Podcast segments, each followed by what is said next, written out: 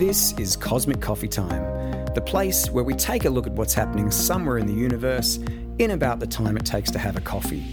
It's cosmology in a cup. So grab a coffee and see where in the cosmos we're going this time. I'm Andrew Prestige. Just another reminder that you can get all episodes of Cosmic Coffee Time wherever you get your favourite podcasts. Follow us on Twitter for some special content, and if you want to request an episode topic, send us an email at cosmiccoffeetime at gmail.com. Links are in the show notes. On Cosmic Coffee Time, we've talked a lot about planets, and up until now, those planets have been in our own solar system. Since astronomers figured out that the stars are essentially fairly similar to our Sun, we also figured that they would probably have planetary systems like ours, with extrasolar planets, or exoplanets as we call them.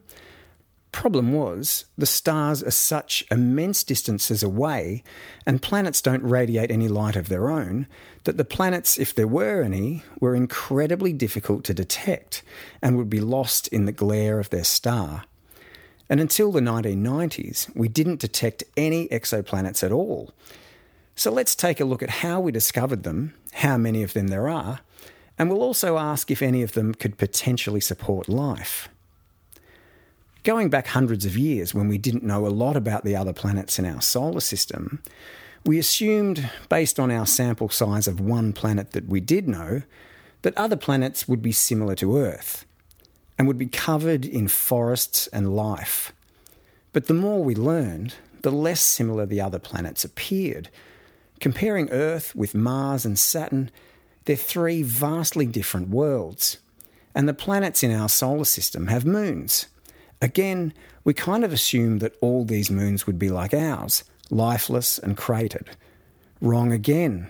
Just the Galilean moons of Jupiter were staggeringly different again, from Io's 400 active volcanoes and enormous mountains to Europa's smooth icy surface and Ganymede's unique magnetic field.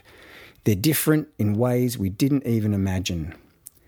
The same goes for the exoplanets.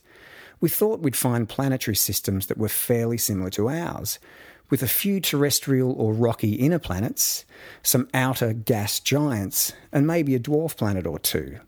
Guess what? Wrong again. In fact, we've had to invent whole new categories of planets to describe what we've found. But first, how do we detect these planets when they're such immense distances away and don't radiate any light that we could see from Earth? The first method is the stellar wobble.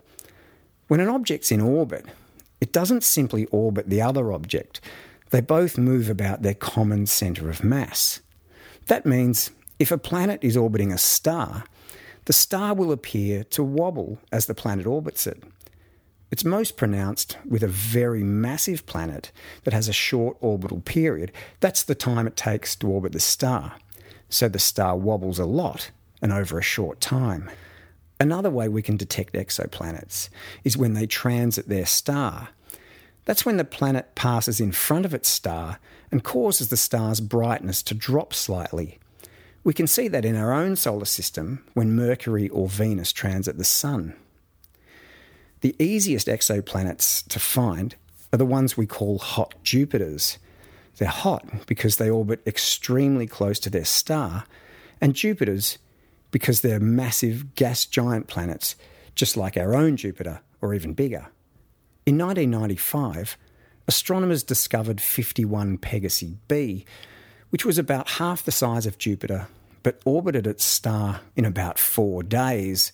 So a year on that planet lasts only four days.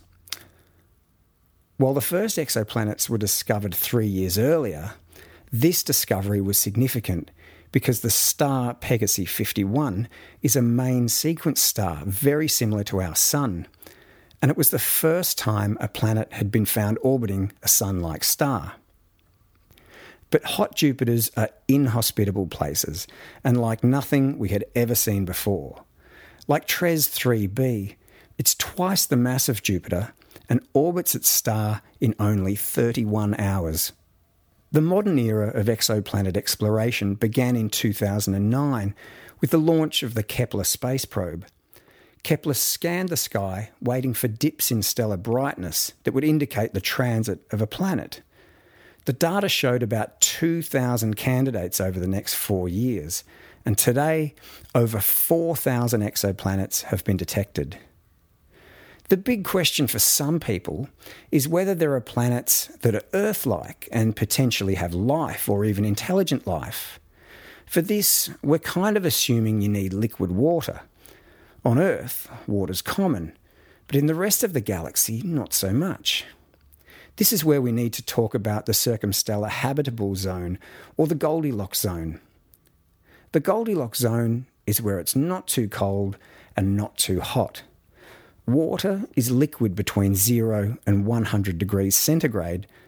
Below zero, it's solid ice, and above 100, it's gaseous steam. On Earth, that range is pretty much where we live, but on a galactic scale, that is an incredibly narrow temperature band.